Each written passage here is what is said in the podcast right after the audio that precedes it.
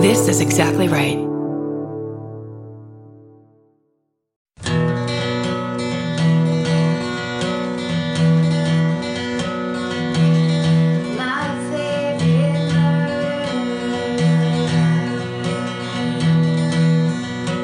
Do do do do do do do do. Yes.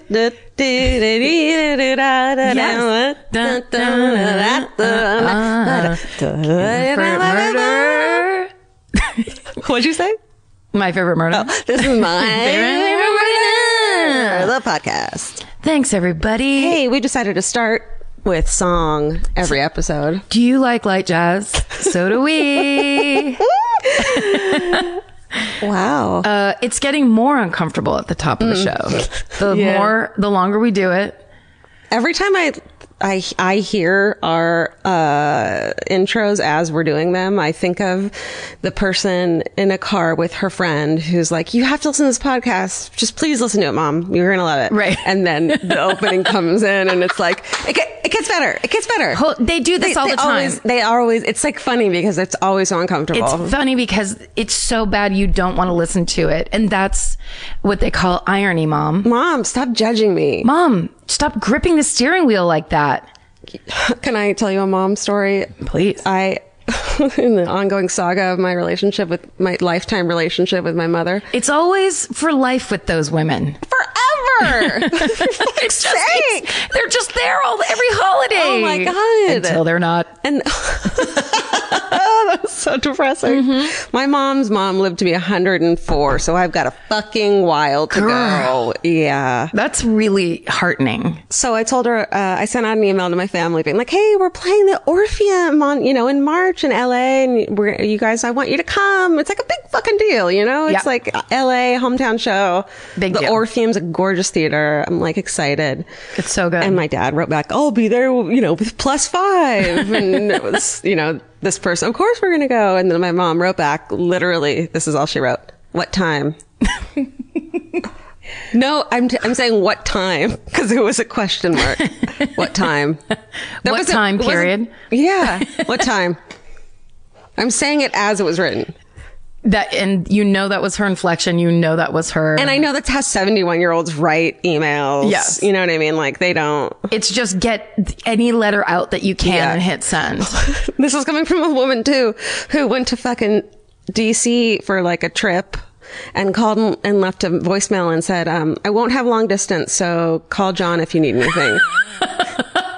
How was she getting a hold of you? long distance isn't a thing anymore. I Did she mean cellular service? don't think, sh no, I don't think she knows that everyone has long distance.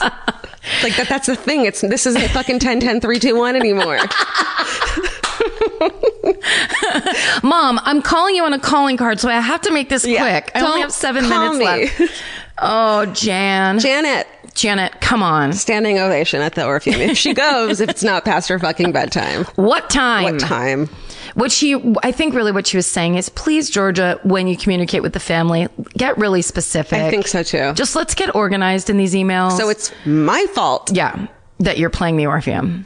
hey guys, we're playing the Orpheum on March 16th. Hopefully you can come. It's not sold out, is it? I don't know. They released some tickets, so it might not be completely. I don't know. Hey, look, I mean, if you're interested, look into it. I don't know. You don't have. I mean, do your thing. We, we feel like you've given us enough already. don't want to make you do anything. My family, on the other hand, needs to fucking be there. they need to step up. What have they done for me? Now, do you know that my father act my sister called me on this along the same line, and s- my father called her and said, uh, when he heard we were playing the Orpheum, said, "Let's go down and be there for that show." So my sister's like, "Oh my god, Dad wants to come down." It's a big deal because his hips all screwed up, so he walks like an orangutan. I get it. Uh, you've seen it. So then my sister's like, so I think we're going to come down. And she, my sister's getting all excited or whatever. And then I said, that all sounds great. You know, we'll, we'll make it all work for dad. And I said, but you do know that we're coming up back up to San Francisco in the fall. And the second I sent the message of there's a possibility this is, this won't be the last show that you possibly could come to. Yeah. My dad goes, Oh, forget it. just immediately, immediately bails on the plan. I want him to come because it'll be like our families are there. I And know. then my, Marty and your dad could hang out. Oh my God, my dad will just shout over Marty's head. Can we talk about our double date with your dad? Please. One of the most romantic evenings that I've experienced in a while. Mm-hmm. Fucking, uh, he was down here and Karen sheepishly one of those, you don't have to do it. It's totally fine if you don't want to. And like, I know it's weird and it's a big, do you guys want to go to dinner? And Vince and I, of course, like, yes. It felt like we had just gotten off Yeah. like a nine day tour together where I Yeah. was like, hey, how about you make more plans? I with know me? you guys don't want to see me and I also another Kilgariff, but please come. Please come. Oh my God, it was the best. We went to fucking Fancy Pants, Musso and Frank's. which is like the fanciest thing. It's My like dad always is a special occasion. He's obsessed with Musso and Frank's. I love it. He we went there. He also has great memories because we went there. uh, I think it might have been 15 years ago, and uh, I was with some of my friends. Um, one of whom was my friend Kevin Sesha, who decided he was going to drink whiskey neat as Oh. his drink. So everyone else was ordering beer and wine or whatever, and he orders. No. He basically orders a double shot of whiskey, and my dad goes, "Jesus, do you have a gunfight in the morning?" and then that was like legend for a while. oh my God. And when my dad said, make the reservation, I want to go to, he kept joking about it where I'm like, Dad, if you actually want to go to Moose and Freaks, we can. He's like, well, I, I, mean, I would like to go there. And then he goes, remember we went there and your friend was drinking all that whiskey? I was like, yeah, I did. Uh, For someone who drinks that as much as my dad does, it really stood out to him that my friends were doing whiskey shots. Love it. Little did he know that that's all I drank constantly. It was the best. it was so good. And then like meeting someone's dad and like, this is why you're this way. you know what I mean? Like, not even like he didn't do anything or say, he said some funny shit, but like just to be like, oh, this is what you we're raised by. Okay, this is good to know. Yes. And and then I could see you getting embarrassed when he said certain things, he did certain things that I didn't give a shit about. you Well, know? there was points where he was talking directly over Georgia. Like Georgia would go da da da, and he would just well. And then I finally realized, and I was mortified, and I realized, oh, he can't hear her because it was really loud in the restaurant. my dad has he, such bad fireman hearing that if you have no, to it's have a over seventy year old hearing. yeah, it's over, but but also all the bells. That's why he was Oh, jeez. started telling you guys that story of all the bells going in all the houses every time there was a fire. Oh, that poor that's how the that's how the bell system was set up in the firehouses in San Francisco. so Oh, no. he the bells just were going off all day long Poor in wives. their ears. Oh, I see what you're saying. So they basically they all have hearing damage from like 60s to the 80s or whenever they put in their new system. Like, I get it. You said it to you were like so embarrassed about it, and I don't care, and did, and totally understood what was going on. Well, it just. I didn't want you to think he was a blowhard because he's really not, but he just kept starting conversations because he didn't look at Georgia. Like he would start it and look up and Georgia would Yeah. be like, oh, like you No, were I trying to loved ask it. him a question. I loved it. I just can't sit in silence. Uh, there wasn't much. there wasn't. It was actually it was really really fun. Yeah. Vince and I adored him. Okay, good. Adored him. No, he's really is like a, an American classic and just a good time. Yeah. I, uh, there, there are a few people that don't have fun with Jim Kilgariff. No, Jim is our favorite. Unless you wear a keep America, uh, make America great again hat and then he'll tell you to take it fucking off. your dad and my dad are not going to get along. Uh, we'll just make a no hats rule. Yeah, And so- everybody will be fine. Okay, great. Um, Do you have any? yo, yeah. It's the corrections corner that Uh-huh. has needed to happen since the moment the last episode dropped. You've practiced it twice so far it's- because it's, so unfair. You practiced it twice at the Salt Lake City shows over the weekend, which were fucking awesome and fun. And thank you, Yes. Salt Lake City. Thank you, Salt Lake So City. much fun. What an amazing weekend. Yeah. We had already just had uh, so much fun in Cleveland and Columbus. Like, we were just, ha- Yeah. every show is so fun. And it was like our last shows on tour Yeah. until Europe. And Yeah. it was just, it was great. it was so fun. It was so gorgeous in that city. Yeah. Um, so, but the interesting thing was uh, the we actually did a show Thursday night, which we almost never do. So the episode had dropped that Oh, yeah. day. So we were real time with the podcast. So weird. So I got to do a basically a real time hours later corrections corner explaining that yes, in fact, the reason that Georgia had didn't hear about the tree trimmer murder, the Matthew Hoffman guy that had all the leaves in his living room and that creepy story. That had happened in November. And I was like, how did I not hear about this? and I was like, you know why you haven't heard about it? Because it's so fresh off the presses. Well, actually, and in truth, it had happened uh, in 2010, in November of 2010.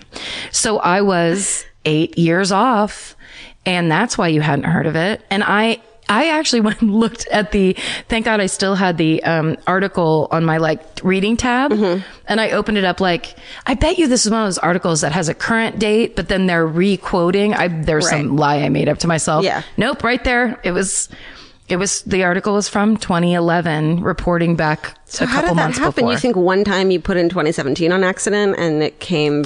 No, it's purely I wanted it to be. Okay. I wanted it to, to have just happened. We're so excited, like this fresh murder. Like we always do old shit. It's And- gonna be like exciting. yes, and I feel like with the way um, the murderino community is, with the way people tell us stuff, the way Twitter is, if there was. Like it just felt like to me like I had stumbled upon a thing that I found 1st Mm-hmm. which is insanity when you think about like how quickly those stories go up on the Facebook Yeah, page but- or how quickly people share things. One person will like will like tweet us about it, and then you just don't hear about it again. Right. So I could see that. I just think I got so obsessed with those leaves that everything else kind of went faded out around it. Pretty fucking great. I mean, that was it was great. Either way, it was great. It, it, it was a fun experience. Um, I'm sorry you have to. You had to. I'm done apologizing for it. This Yeah. is the third time, third and final. I fucking did it And we'll live to never everybody. Talk about it again. We're taking that episode down. We're gonna take it down. It's the lost episode. Steven d- Steven accidentally deleted it. Oh That's no, right. Steven. Yeah. So I hope everyone's happy.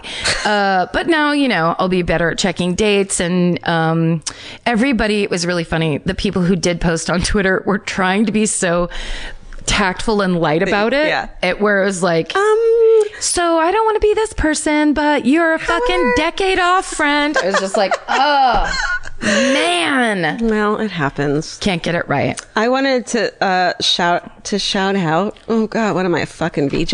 Yes, you are. I am. Uh, Didn't you know?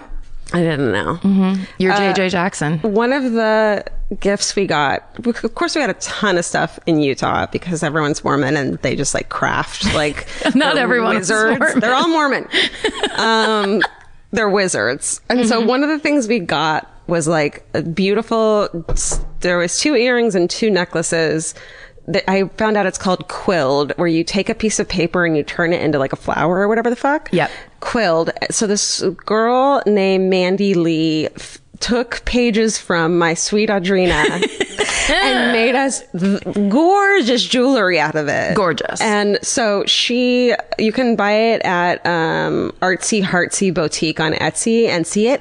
And so I was looking her up. She also did that that adorable line drawing or like stick figurey drawing of small foreign faction of us in a band and you and I are playing the old one with Elvis on the drums. Yes. She made that too. So Okay. she sells mugs and t-shirts and shit of that art print as well as my sweet Audrina quilled jewelry and like she does the quilled jewelry is like her thing and she does a ton of um Harry Potter book pages. Oh, nice. With it. So Oh, I know. I I just- know a bunch of people who are gonna like yeah, that. it's like really pretty fucking jewelry and then it also is from my sweet Audrina, which is There were little strips of paper on the back, like it would Yeah. Mm-hmm. be the thing that the earrings were like pressed into or whatever. And then there would just be a strip of like my sister Vera said. Yeah. It was like these lines from that so book. you knew what it was from. I love it. and I mean, we get so many. We're sitting amongst a pile, like post Steven stopping by the PO box, picking up boxes, like fucking cool as shit gifts. Yeah. Someone, someone drunkenly accidentally went on eBay and drunkenly bought six packs of true crime trading cards Yes. only to find that in their state bought six boxes of packs of trading cards. So sent us each a box. We got a whole box. I don't know how many are in here, but it's amazing. a ton, right? ton. Yeah. I'm just. It's just we're so lucky. It's like this is the box they would sell at the store. Yeah. It's so cool. It's oh, really cool. Also, some this is another additional corrections corner that somebody pointed out that we weren't just talking about the Terminator and RoboCop, but Oh. but you had also folded in a little bit of Total Recall into that story as well. I wasn't even going to correct that because I feel like that's not none of that's a mistake. It's just fucking fate, and it's how this. Oh, what did you say to the podcast? You said someone tweeted you and was like. I hate to tell you guys, but you're uh, you you were talking about two different movies, and you said like you tweeted back, "Are you new?" Oh. no no no! It was like it was basically a guy who, and I'm sure he was a fan Very or whatever. lightheartedly, But yeah. he was yeah he was just going. They were talking about this, but then they actually turned it into this, and then this, uh, and they never stopped. it was like this basically a Oh, neither statement of us ever were that like, we never "You're acknowledged wrong." it or even Yeah. knew it was happening. And I just wrote back, "You must be new here," because it's just like when doesn't that fucking happen? That's why I wasn't in corrections court of that thing. It's because like we just fucking kept going, and I believed you, and you believed in me. I could There- see it all in my there head. might have been a little bit of Men in Black in there too, for all we know. here's the thing.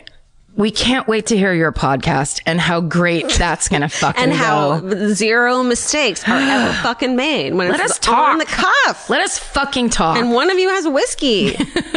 oh, I just also wanted to say I just want to give a public formal apology to my dog George who Oh my god, George went viral. Did you see this, Steven? Ho- George fiercely private. my fiercely private dog George, who doesn't want to be a part of this podcast in any way.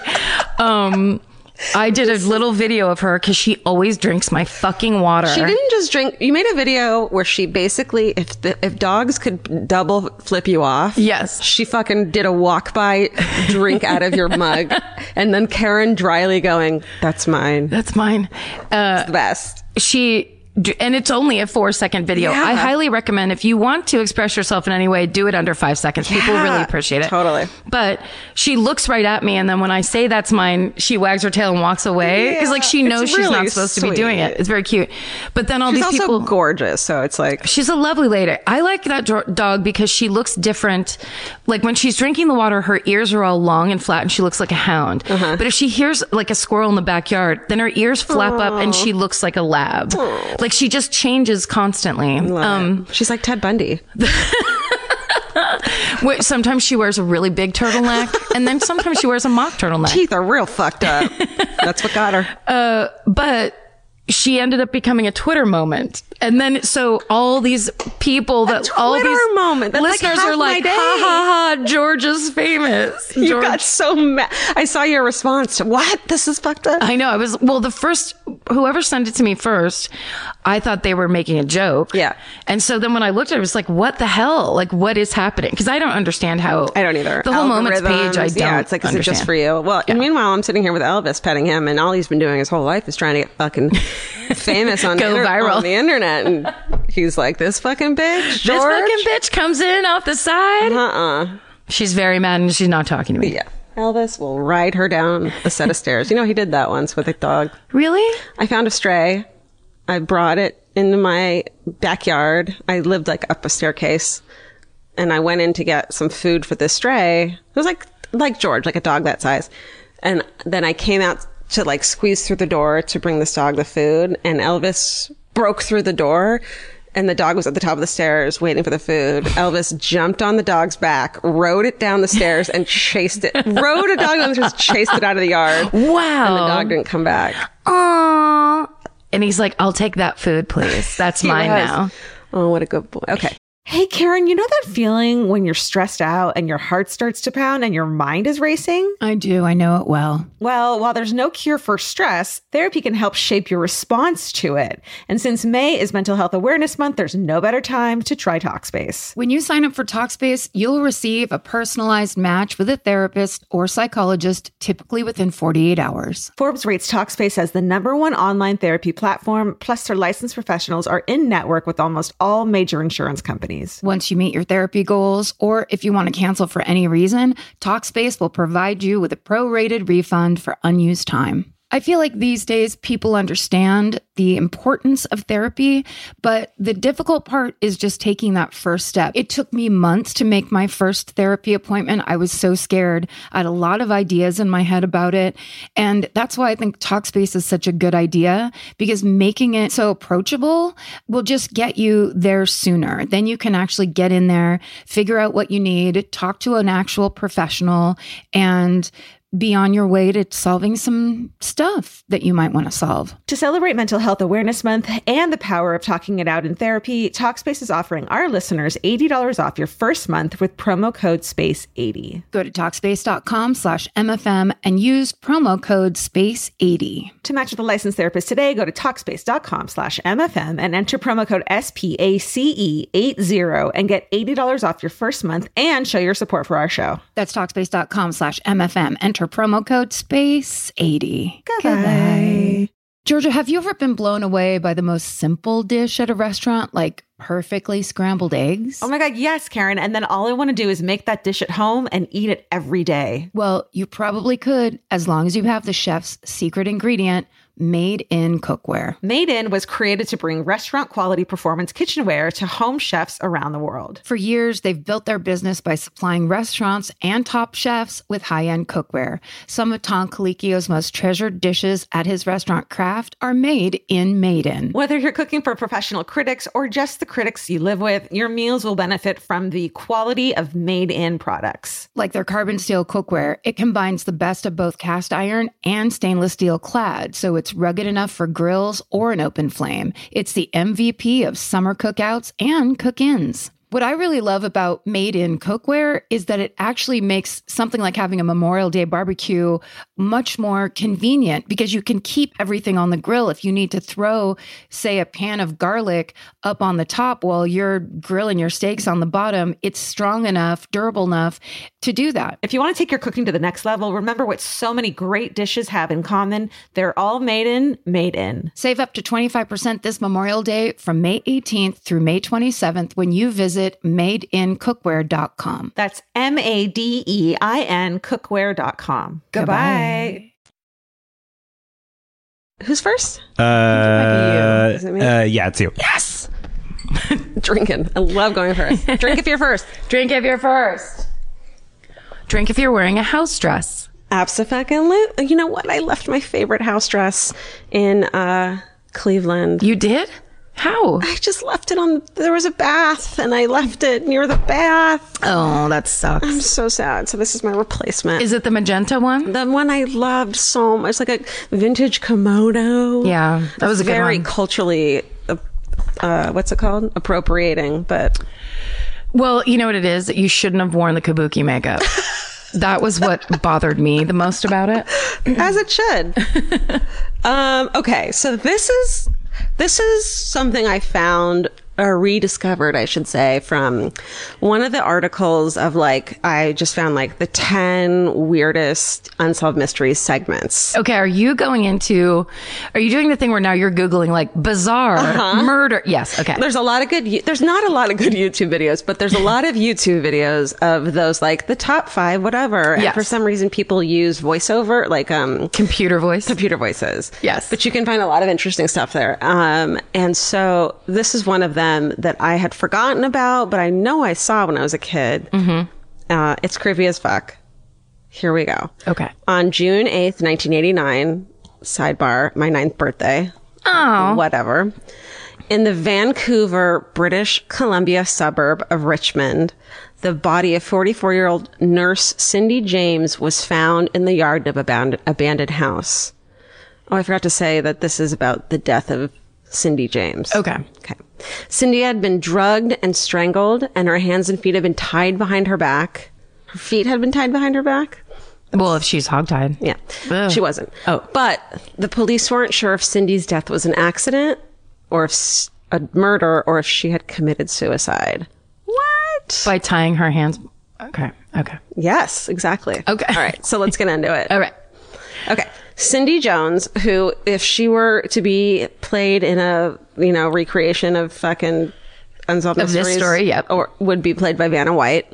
Oh. 1980s Vanna White. So just like ideal, everybody's 80s ideal blonde. beautiful blonde, vivacious, bright woman. She's a 19 year old nursing student when she meets uh, at her the hospital at Vancouver General Hospital. She meets Dr. Roy Makepeace. Mm. Sounds fake, right? Mm-hmm. He's a psychiatrist.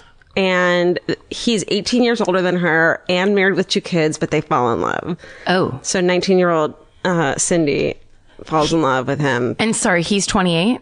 How He's old? 18 years older than her. Oh, 18 years. So it's 18 plus 19. I mean, 41. I'm truly the last person you should have asked that question. Is that right, to. Stephen? No. Edit that out. oh, 41. Nobody here knows numbers. It's, it's 37. 19 it's 37. 37. Okay. Go to college, kids. Oh, sorry. Can I quickly sidebar? Always. There's somebody that tweeted and was like, Karen, keep, anytime Karen wants to name something boring, she calls them an accountant. and it's like, it's like the third accountant we've heard from that's like, we're really not as boring as you say we are.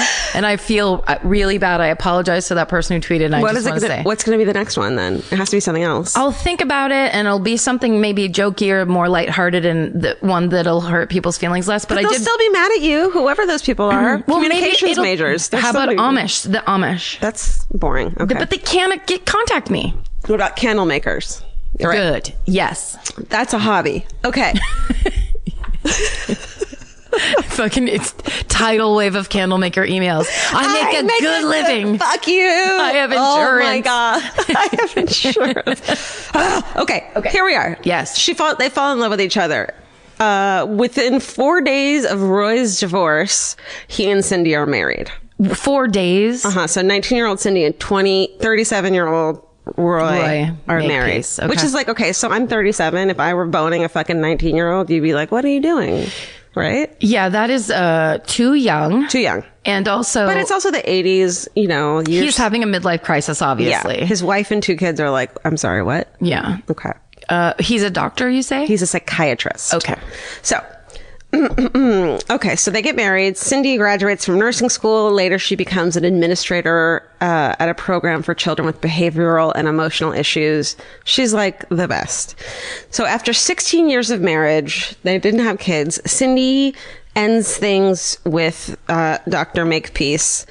This seems to be amicable. Uh, that's in 1982. They split up, and that's when th- her life hits the fan. So, four months into their trial separation, Cindy starts to receive anonymous phone calls from a man who knows her name, knows where she lives, is like threatening her uh, sometimes or just breathing into the phone sometimes. Um, and it was really scaring the shit out of her. It's very scary. Yeah. After uh, a week after the s- call starts, someone smashes her window uh, and breaks in while she, or breaks and smashes her window while she's out. And later that same week, an intruder uh, somehow has a key to her house, gets into the house and stabs her pillow over a dozen times. Fuck. Which is like, shit, man. I just realized I think I saw the headline for this story and the like Getty image for the story because there was a knife on a pillow and it When? said this was I like recently and it was like this is the most fucked up X story you'll ever hear. X story? EX I don't know. What's X mean? like her ex-husband. I was like, is that MK Ultra? And I don't know about. it? I was X stands for a word I don't want to say. I get it. I, I, I'm wrong. I'm wrong. Uh-huh. I'm wrong. Yes. No, you're, you might be right. Okay. But you're not. Okay, great. But it could be. Got it. Is it? We don't know. We certainly don't know and we're not going to say right now. is it, it's, it might be an unsolved mystery. A go- oh, We don't know. Shit, context clues.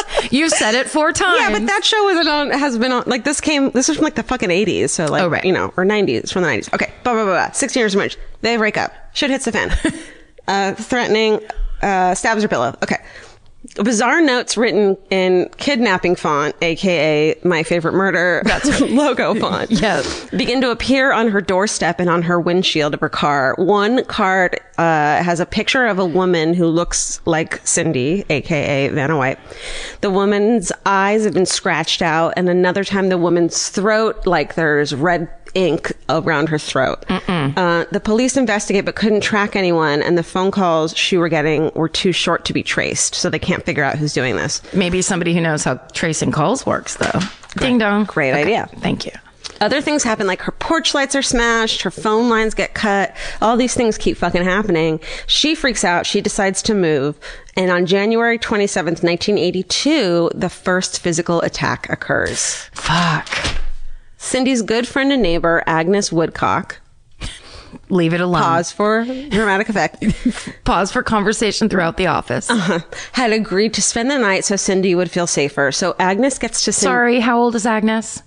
I, sh- I mean, 72? You'd hope. It, that's a non solution. Or is this going to become another Bonnie? Where we at? It's a non-solution. Inviting an Agnes over is a Yes, come on. Get you. It what is is Agnes a fucking Navy SEAL? Then get her out of there. You don't need company. Yeah. If you're if you feel threatened, get someone that's threatening. I mean, you- maybe Agnes is a fucking bodybuilder. Perhaps. Let's not you tell. cast- I'll let you tell. Let's me. not cast aspersions. Okay. This ends with Agnes being a bodybuilder. No. No, it doesn't. That's the big reveal. A big reveal. Okay. Agnes gets there around 9.30 at night. Cindy's not answering the door, so she goes around to go to the back. Oh no. And she hears moaning. And Agnes finds Cindy on the ground with a black nylon stocking tied around her neck and sc- so- some scratches on her body. And there's they also find later a needle mark uh, on her arm. So Cindy tells authorities that she had been taking a load of boxes out to the garage, you know, because she's moving and shit. Yep. And finds that the light was out, but in the dark, someone grabs her from behind. She felt a pinprick on her arm, and she thinks she must have been drugged because that's all she remembers from the incident. Uh, and the the police are like, "This is crazy. We're going to look into it." They look into her ex husband, ex. Right. Like stands for your ex. remember? Right. Uh, he's got an alibi for the time of the attack, and investigators aren't able to find any signs of any attacker at all. Uh, and there are never any calls when the police are doing 24 hour surveillance. There's never any attacks when that's happening. They always happen when the police aren't around. And again, the calls are untraceable. So the police are s- starting to doubt Cindy's stories. Her parents thought the attacker clearly is smart enough to fucking not come the fuck around when there's surveillance. Yep. Her friends and family try to convince her to move into actually like an apartment building where there's more people around, um, maybe to get a vicious dog or something. But she's like, I'm not fucking letting this take over my life. No. And they also worried because she would take, she had a small dog that she loved, and she would take the dog out for walks at like 3 a.m. and wouldn't stop doing that. And they were like, were freaking out about it, but it, they thought it was weird that she wouldn't stop doing that. Yeah, you have to adjust a little bit if you are being threatened in some way. Right. That whole thing of I'm going to live my life exactly the way that's not. Yeah. Unfortunately, but she does move into a new house. She paints her car and she changes her last name, and that's how she becomes Cindy James. So she also hires a private investigator named Ozzy Caban. Caban, Ozzy Caban, which is like the best private investigator name It's ever. pretty ra- O Z Z Y like IE. Osborne I E. like Davis. Okay. he uh, he says that she would be evasive at times and was withholding information from him and police. Um, but he did believe everything she was saying. She, he did think that she had a stalker and an attacker. Um, her mother thought that uh, because she she was being evasive because she was threatened and feared for her family's life, and that's why that was happening. Her private investigator installed security lights around her house and gave her a two-way radio and a panic button just in case. Oh, that's good. Yeah. So one night, Ozzy hears strange sounds coming from the radio and rushes to Cindy's house. He finds Cindy lying unconscious in the hallway. He's like, break down the door. She has a paring knife through her hand and th- also like a note in it. So like they paring knifed through her note in a hand. Uh, you know what I'm saying? Yes, like stuck through to the ground I don't know how deep. I don't know what. or like wherever she was though. Yeah, she was Like, lying, unconscious, and then they put a note and a paring knife in her hand. The note said, "You are dead, bitch." Ugh, fuck. Uh, all she remembered from that attack was that a needle was put into her arm, uh, and also she seemed to remember that it was more than one person. Like there might have been two or three assailants Oh. at the time, like a couple of the attacks. No fingerprints are found. There's no clues. There's no leads. Uh, aside from Cindy's injuries, there's no evidence uh, anyone else had been in the house. So investigators are frustrated with Cindy and they are like, this chick is fucking doing this on her own. They think she is staging all of this. so, hoping to convince investigators to take her more seriously, sh Cindy's like, give me a fucking polygraph. Uh, she fails the polygraph twice. Oh no. The operator suggests the stress she was under might have affected the results, and she's too embarrassed. She's embarrassed, so she wants the investigation to be shut down. She refuses to sign her statement, um, and she says it's because she's afraid for her family. Then, December 11th, 1985, a cyclist finds Cindy lying in a ditch six miles from her home. She's dazed and semi conscious. She's suffering from hypothermia, has cuts and bruises all over her body, and she again had a black nylon stocking around her neck. Fuck. Um, all she's wearing is a man's work boot and glove. She doesn't remember anything that could help with the investigation. Man. And then one night she has her friends, Agnes, our friend Agnes, and her husband spend the night to keep her safe. Her husband's there. All right. But he's tiny. but he's a He's little, so he's pocket sized. little baby. they, the, they are all woken up in the middle of the night because the basement of the house is on fucking fire. No. Yeah. The phone line had been cut, so Hu- Agnes' husband, fucking Mr. Agnes, fucking runs out and sees a man standing at the curb and yells to him to call the fire department, but the man just runs off. Which is like, cr- but everyone says like the man just ran off, and everything you listen to, and then it's like maybe he ran to fucking call nine one one. Oh, that's true. You know what I mean? Yeah, he doesn't. It's He's not like, cell okay. phone time. Yeah, I'm doing what you told me to do. Yeah, I'm gonna run off. He, Yeah. Maybe he ran off and called nine one one. Maybe, We don't know. Maybe he didn't.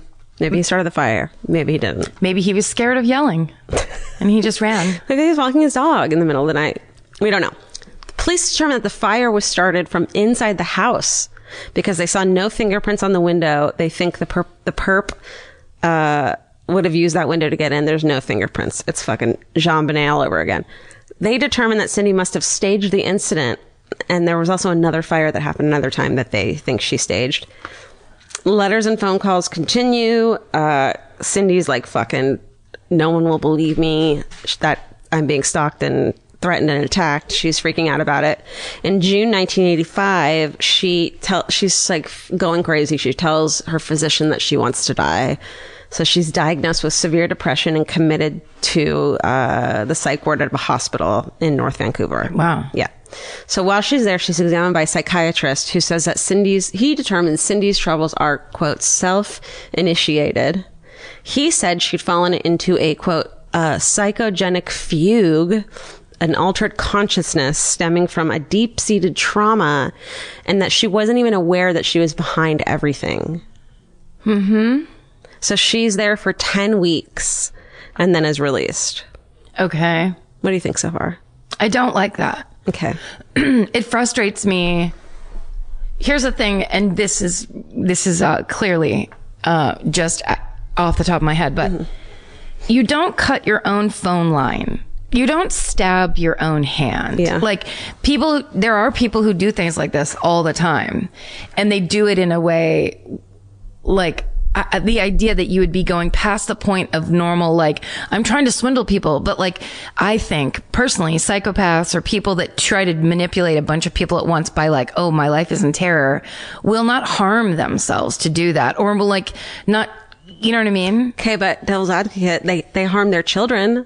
Munchausen, Yeah, but that's not them. that's an extension of them. Yeah, but I mean, it's there not is them. Munchausen. Their too. hand does not get stabbed. Yeah. Well, and also Munchausen's would be that would be an additional kind of issue. But this is that thing of like if they're trying to say like cuz what would the point of that be? Getting the attention of the police? Like she wants police attention I don't know. or emergency attention or something. What would the point of strangling yourself with a a nylon be and wake up in the ditch with hypothermia? Like what is she getting? What Yeah. would the benefit be? Yeah, Is my that's a good question. I'm couldn't be furrowing my brow further in total confusion and what the fuck. Okay, let's keep going because Okay. it gets fucking weirder. Oh, Um, boop boop bop. No one did that. Da, da, da. Okay, hold on. Okay, she gets out after ten weeks. Then on October 22nd, 26th, nineteen eighty eight, she's attacked for the fifth time. fuck. An RCMP officer, mounted police, Royal Canadian mounted, police. police officer discovered her unconscious in her car, nude from the waist down. Her hands are tied behind her back, and she's squeezing the panic button of her silent alarm. There's duct tape over her mouth. There's bruising and swelling over one of her eyes, and she has a ni- black nylon stocking tied around her neck again. She's rushed to the hospital, and but no one else's fingerprints are at the scene. There's they bring in a fucking police dog. There's no scent to pick up at all. There's no indication that anyone else was present. Okay. She finally tells police that her tormentor is her ex husband, Roy Makepeace. They encourage her, they want her to phone him and confront him and tape the conversation. Uh, he Roy denies any involvement during the conversation, and in fact, he had he gave the police a recording from his own answering machine that contained a death threat. You want to hear it? Yeah. Wait. Okay. Yes. What? Do you want to? Yes. Okay. What? No, I do. Okay.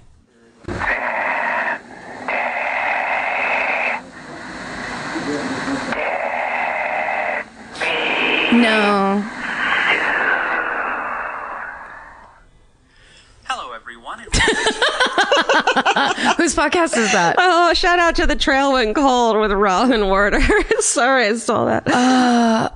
What the fuck? and so everyone, I mean, Reddit loves this fucking story. Like it sounds I've like a definitely woman. read about it before. Yeah. It does sound like a woman. It does. So Roy thinks that Cindy has multiple personalities and isn't even aware that she's doing these things to himself. And but he's like, I, but I'm not behind this. Okay. Mm. And they s- tend to believe him.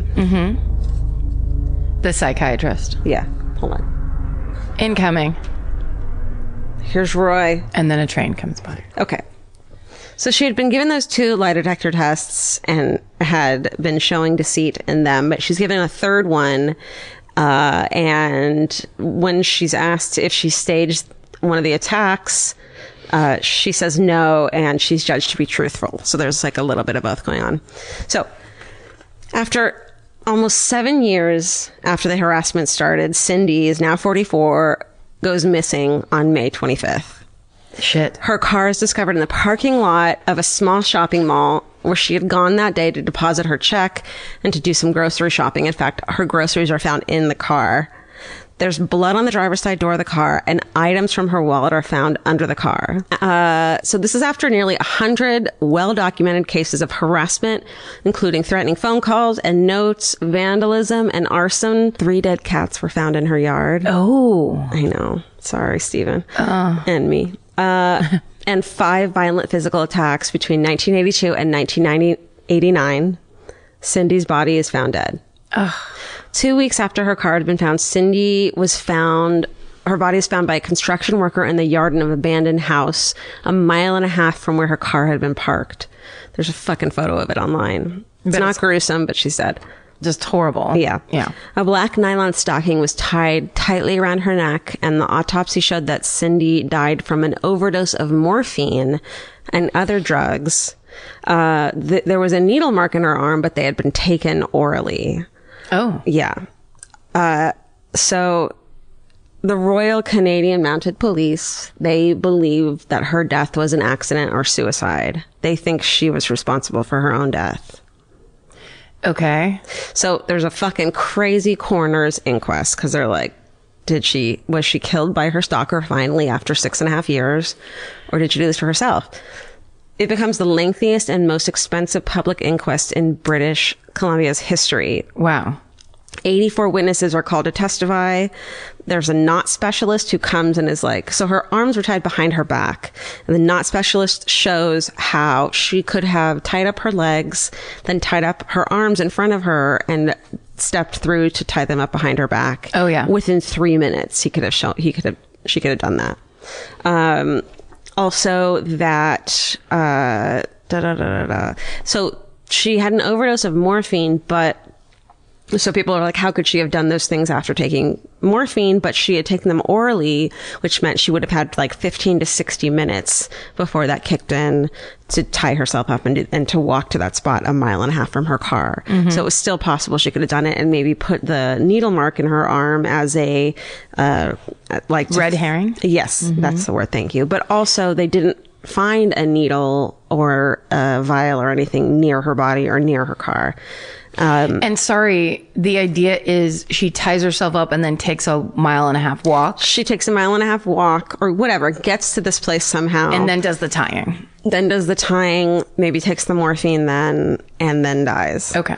Um, so da, da, da, da, da. but also the weird, but the weird thing too is that her body, the, the place where her body is found in the abandoned uh, yard, is really close to the street. You can see in an old video, like an old interview with her with Ozzy, her fucking police dude. Mm-hmm. It's close to the street, almost like someone should have smelled it or or saw her, and nobody did. So that was weird. And Ozzy, wa who still believed her, was like, that must mean that she had been dumped later, close to the time when she was found, Yeah, because somebody would have s- watched her walk in or like seen her around. or smelled a body, or seen her body lying. Oh, in because the it weeds. was there. Yeah. Got it. Got it. So maybe. Um, so, bu- bu- bu- bu- bu- bu- du- and uh, well, okay. After three months of this coroner's inquest, the jury couldn't decide and called her death due to a quote unknown event. Whoa. And the death is classifies classified as undetermined and still is. So, of course, there's a shit ton of theories on the case, and on Reddit especially, no one agrees. Uh, I'm like, did she, okay, did she have a mental illness? Dis, uh, dissociative identity disorder is one of the things, Munchausen, schizophrenia. Uh, some people are like, maybe it started with an actual stalker and no one believed her. And so she kind of escalated it to make people believe her and accidentally did these things to herself. And then they look into like every single time she was found bound, it was near a place where she would have been found quickly, or she had the panic button in her hand. Right. So she would have never been left like long enough. She knew that Agnes was coming at 9:30 at night. She knew that she had the walkie-talkie with Ozzy and so he heard weird sounds and came over. She put her own body, you know, she expected to be found that last time when she died because she was near a walkway. Oh, it's just that no one actually found No one her. actually found. You know what I mean? It's like this is one of those cases where there's so many reasons behind both of the answers. Either she did it herself, or she, there was an actual murderer and stalker. And there's and and you know even when I was writing this, and everyone has their own fucking opinion. Even when I was writing this, I found myself leaving shit out because I thought she did it to herself. So I found myself leaving stuff out that didn't support it, and Yeah. I made myself put it back in because it's not fair. Yeah. So it's really easy to do. Sure. Well, and also you just want to make sense of it. Yeah. In also, my- to me, I'm like, obviously this, but it's not obvious. Also, I feel like she would have had, and maybe no one's talking about this part because it would be so disrespectful of the dead. Did she have any signs of any mil- mental illness before this stalking Right. thing started? Because if Yeah. not, if she was just regular pants and going about her day and handling things, then that idea, it is so easy to call somebody crazy Yeah. and be like, oh, this is a thing. Oh, I can write this off because it's something she's just doing it to herself. Yeah. Which is like, but what, like, what for? Well, it's a real, that's a great question. And what's frustrating too about this case, which probably makes it so interesting too, is that you really only have these facts of her sto- of what happened to her after her divorce. So we don't know. I couldn't find anything about her before she met her husband. Right. So it's hard to tell. The psychiatrist that she went to when she got committed said that there was, it's from past trauma. Right. So who the fuck knows what that means? Um, and she had this, you know, cor- like everyone's saying that she had this traumatic life event with her divorce, but they, by all accounts, were, had an amicable sep- separation. So it doesn't seem like it was totally traumatic. right. Well, and also one of the things that that psychiatrist said it sounded like was something along the lines of multiple per- possible multiple personality, which they've proven isn't a real Right, thing. right. So there's those things where like 19, there's a lot of like 1980s old school shit. terms of I just think cutting your phone line is such a dramatic thing Why to cutting do your to, phone line? to s- like to s- to- you f- it fucks things up it's you don't just get your phone turned back on Yeah. like that's gonna you won't have a landline in the 80s for like two weeks until they come and fix it Well, maybe she fucking likes that because then she can't get these calls anymore. I mean- I'm not okay, like, I don't know. I, but that's, yeah, that's dramatic and people have to come to your aid and it is a big deal. And so, but it also isn't harming you. So it's this like, someone cut my phone lines seems like a big deal. It's the same thing as like, I guess nowadays it'd be someone stole my phone, right? Right. Or whatever. Yeah. I- so it all these things are these things that are I, I'm I don't know which one it is and Right. I, I can't say so it, I can see the point of why it's why she would do these things to herself for attention it makes sense to me Yeah, I just don't, it doesn't the attention part doesn't make sense. Although I'm not denying that's a thing people get. Yeah. Where it's almost like then the ambulance came and it was so exciting or whatever, but yeah, it just seems like Well, to me, it's, it's- so much more likely a woman, especially a woman if she looked like something like Vanna White in the 80s or 90s had a stalker and a person who was Yeah. trying to make her go crazy and torture her. but how how did they find no trace of him for six and a half years Well, to me, it sounds like I mean, uh, clearly out that the cops discounted her really early and so didn't bother looking for shit also could, could have been that could have been that the, the the stalker was a cop and knew all the inside shit well we got some shit then to talk about oh shit y'all all right. because also that thing where you when you said the thing about the dogs not getting a scent but they have to know what they're smelling Right. for to do it in the first place so Right. yeah if it's only her smell they need a sock from the person they suspect like you ca- i don't they Yeah. don't just find a scent and run to a person no that makes to- that's very true i only know that from our friend and someone knows something i know all about those you should hound be dogs a royal canadian mounted police oh i will Okay, so let's talk about a couple of suspects. Mm-hmm. right. Constable Pat McBride was the first investigator to look into Cindy's claims way back in 1982. He ended up getting involved with her romantically pretty quickly and, and, and moved in with her for a brief period. Their relationship ended when he asked her to marry him and she said no. okay So he was a fucking cop and spurned but he was one of the only police who believed and supported her that she had a stalker. But Oh. it's like, of course, you're like, no, yeah, I totally believe it, you know? Yes, that's the perfect hiding place. Right. But maybe to his friends, he was like, she's fucking crazy. nut. Yeah. Um, and he, so he was looked into as a suspect and cleared. Four years after Cindy's death, Pat pleaded guilty to two incidents of sexually assaulting women. Uh oh. And he had been under psychiatric care since 1984 because of a personality disorder. Okay. Which is like, I mean, who isn't?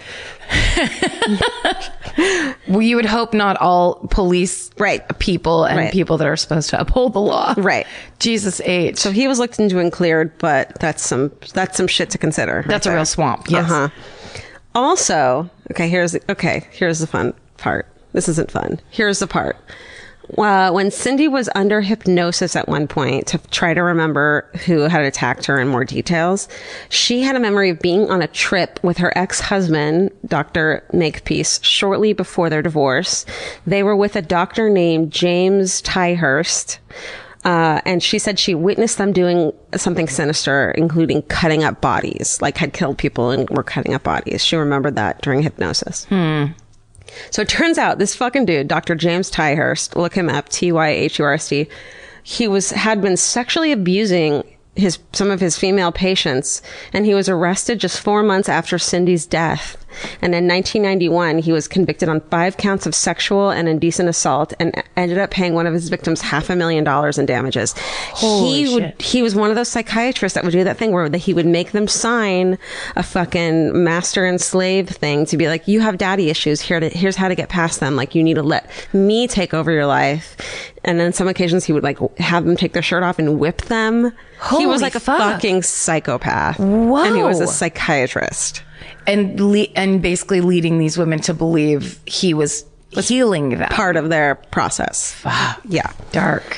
So here we go. Conspiracy theory time because I just finished fucking Wormwood on Netflix. which I highly recommend everyone watches all the way through. It's so good. It's so good. Okay. So I totally believe this part. Dr. Tyhurst worked with the CIA in the 1950s. Uh-oh. Uh-huh. In experiments involving brainwashing, including he worked on a project called Project Artichoke, which turned into MK Ultra. Oh Jesus. MK Ultra started as Project Artichoke. so for everyone who doesn't know, the project studied hypnosis, forced morphine addiction. What? She died from a fucking morphine overdose. right, she did. Did I say morphine? Yes, you did. And Uh, and they also studied the subsequent forced withdrawal of morphine and the use of chemicals, including LSD, to, to produce amnesia and other vulnerable states in subjects. Fucking A. Go watch Wormwood if you think that that's bullshit. right fucking now. Georgia will fight. I will fight you. I just want to be in the meeting where people are like, look, we're doing some pretty great sinister shit. Eh, We're dosing everyone with acid. We're making people pretend to commit suicide. We cannot call ourselves Project Artichoke anymore. it doesn't suit us. It doesn't suit the Well, the- project. but what, and then one guy goes, "What about the layers? You peel one artichoke uh, like leaf off." and they're like, Stanley, you've had your time at the table. Now we're talking about the future. MK Ultra or bust. And they're like, "That sounds creepy." That All I want is- is for future fucking true crime podcasts to have a cool name and not laugh at Project Artichoke. That's right. MK Ultra it is. But now So I want a Project Artichoke. but that's my own. that's our new fucking business venture. Project also happens to be Elvis's favorite food, artichokes. it's a fucking full circle. Di- so did she witness her husband and they broke up pretty quickly after and fuck Dr. Tyburn fucking doing some sinister shit and Dr. Tyburn is like, well, I'm gonna fucking mind control the shit out of her for six and a half years so she Yep. doesn't no one believes what she's saying. and we make her seem like a totally crazy woman that would do this thing voluntarily Mm-hmm. to get attention. Therefore, she has no credibility with her family, with her friends. Do we call it fucking Constable Pat McBride and, s- and give him ten thousand dollars to be in on it? This goes all the way to the Uh, Oh, middle, middle. of the artichoke? oh no! Uh, dip this shit in garlic butter and put it to fucking bed.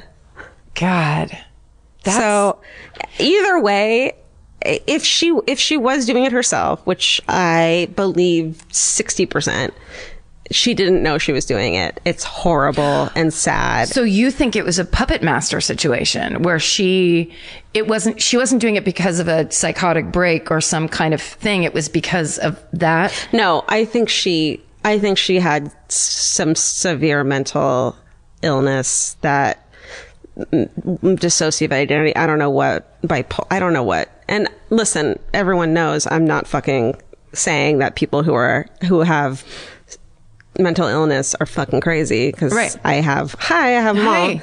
Hi, welcome. Uh, welcome to my life. But I, I it does seem like there's a lot of uh, a lot of everything that happened can be reasoned that she was doing these things to herself and didn't know about it. And if that's true, how sad is it that she had to live through that? Of her It's own mental horrifying. illness. If it's fucking not true and there was someone doing these things to her and no one believed her and thought she was crazy, how fucking sad is that? every direction. it's it's an insane case and I don't think we'll ever know because you know there's just not there's not enough. especially if you start to link it to the CIA or MKUltra, something that you can. These days, it feels more and more like, oh yeah, that's possible. Yeah. Oh yeah, some de- some. Well, they did terribly this dark- shit, man. Like Yeah. they really did. They really did it. Have I mentioned Wormwood? Do I have to say it again? How many times? But it's funny because I've heard this story about her, and you really, not you personally, the story gets told really with this thing of like, here's this horrible thing, but also isn't even isn't even crazier if she was doing it to herself. Yeah. So you almost get served this. um Worst case scenario, you know what I mean? Like it's a more Yeah. interesting story if she was doing it to herself, or it's a more it's a twist. It's I think what's so interesting about it is that nobody knows and it feels awful either way. Either, either place you land on it, it feels awful Yeah. because she still you know, she still was tormented. and and no matter what Right. i'm just saying you don't cut your own phone line okay i'm just saying no one cuts a landline first of all how do you even fucking do I it love that the thing that you have fucking a problem with. it's the only thing that i have in this life It's but it's so like for people who have never had landlines or didn't didn't rely on them, Yeah. you don't know how serious you are about this. it's kind of like how i don't know if it's still this way but like i mean i don't know if it's like a known thing or whatever but it's like you just couldn't get anybody to get anything taken care of in a short amount of time. Yeah. So that whole thing of like the window is between Tuesday and Friday and they'll come whenever they feel like it. yeah.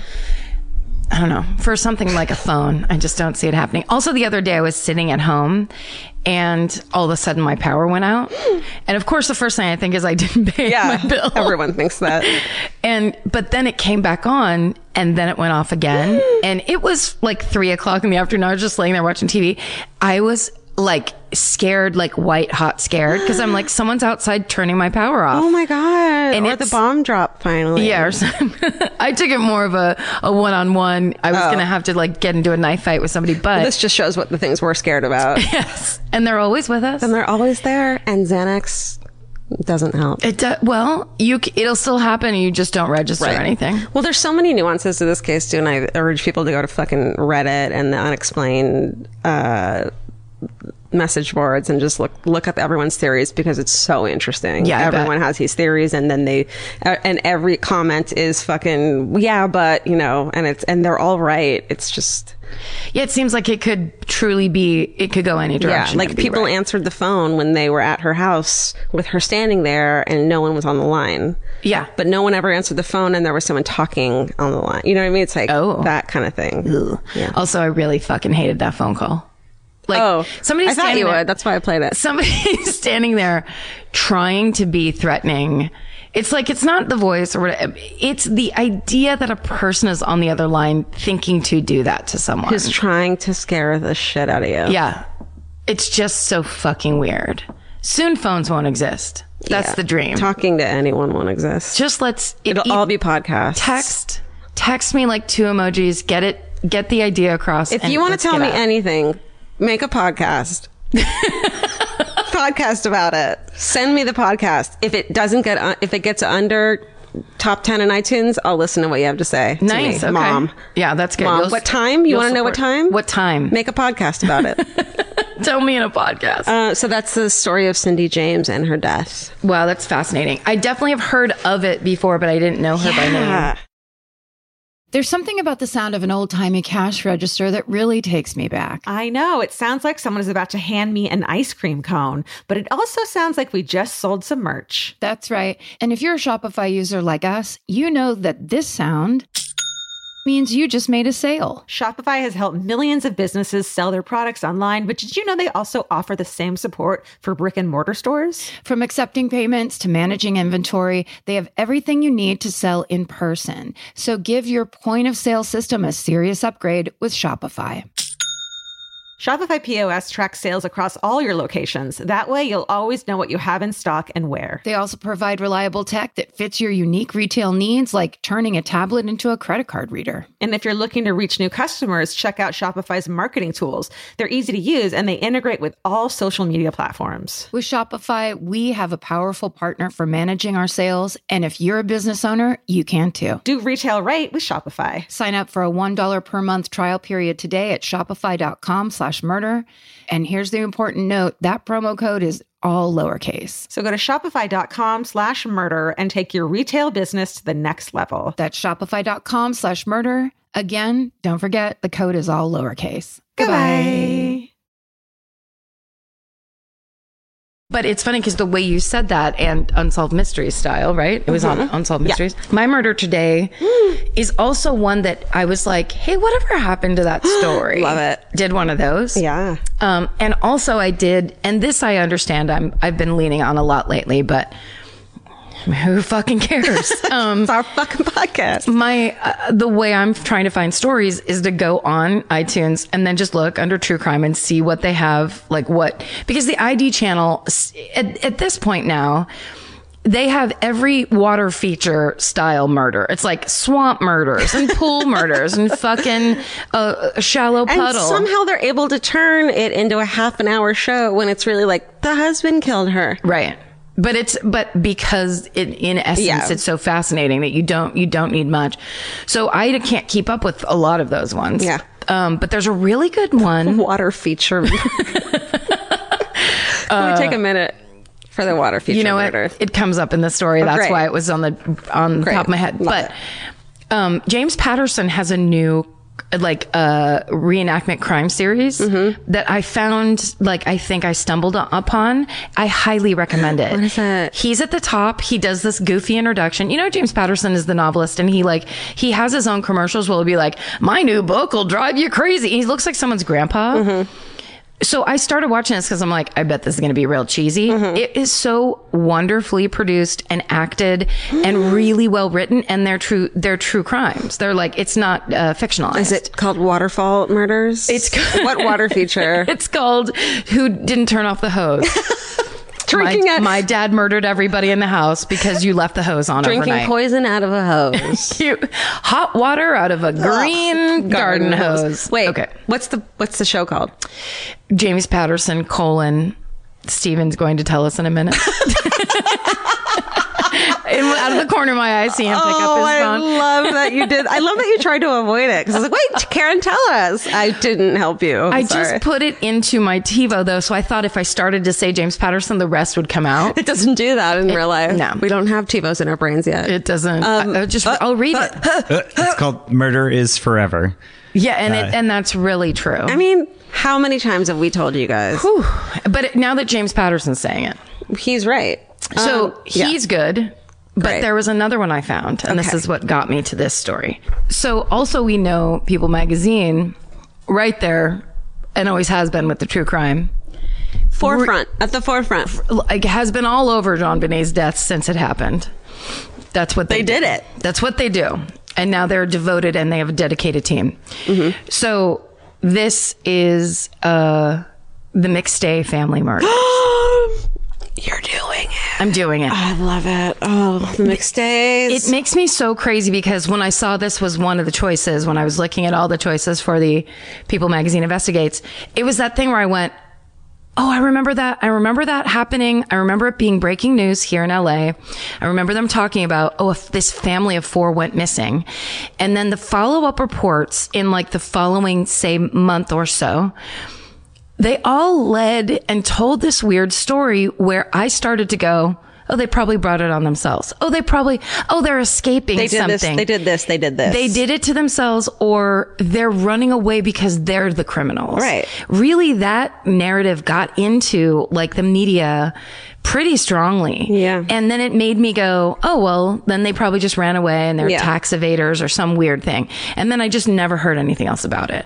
So when I saw it come up as that choice, I was like, I bet you that ended way different than I remember. Uh-huh. And I need to know what the whole story is. Oh, this one hurts. It's bad. And it's Southern California, of course. So it's Fallbrook, California, which is 100 miles north of San Diego. So it's that weird space between. oh, 100 miles north. Yeah. So, you know, like as you go down uh, toward San Diego and there's like Temecula Yeah. and whatever, it's right, I think it's right south of Temecula from what I remember. I looked at the map a couple times. Um, but it's basically Oh. kind of just, I know I can read maps, Google Maps. Okay. So, Joey and Summer McStay are a happily married couple. He, uh, he designs custom made water features. That's, oh my god. that's why that was in my head. full fucking circle. full circle. Um, so basically, it's like these really high end. It's it's kind of an amazing business, and you know people like that that are like they're artists, but then they applied their art to actually make something functional that people need. So it's like water fountains and water features that were all um, like waterfalls in the pool that go into the pool because Exactly. you're rich as fuck and you just need more shit in your house. yes, very high end business. It reminds me of something that would be like a- now an HGTV show. Totally. The McStay family water features. they bring in they're the specialists that the like uh those weird Las Vegas rent brothers bring in. Property brothers? The rent brothers. They're- The rental brother. they're a little bit uh, more uh, low down than, the, the property brothers. Property property brothers are about buying. Property brothers were like, we're not going to fucking Las Vegas, dude. That's right. Yeah. The rent brothers are like, yeah, if you have a part time job and you love beer, we're your guys. Yeah. About Okay. Las Vegas is where to go. All right. so okay so uh so jo- that's what joey does for a living It- really fancy great business that he started himself and that just is doing better and better and so they just bought this really nice house in uh fallbrook um and uh summer is a full-time uh, real estate agent. So they're doing very well and they have two young sons, um, a five year old, um, and a three year old. So they, uh, on February, um, I believe it's around like February 8th or 10th, um, Joey is what everyone calls him. Joey McStay's father, Patrick, notices that he's not answering his calls. Every time he calls Joey, he get it goes straight to the mailbox is full. Um, he cannot get a hold of him, and he finally calls his other son, Michael, and says, "Will you go check on Joey in the house because he's not answering?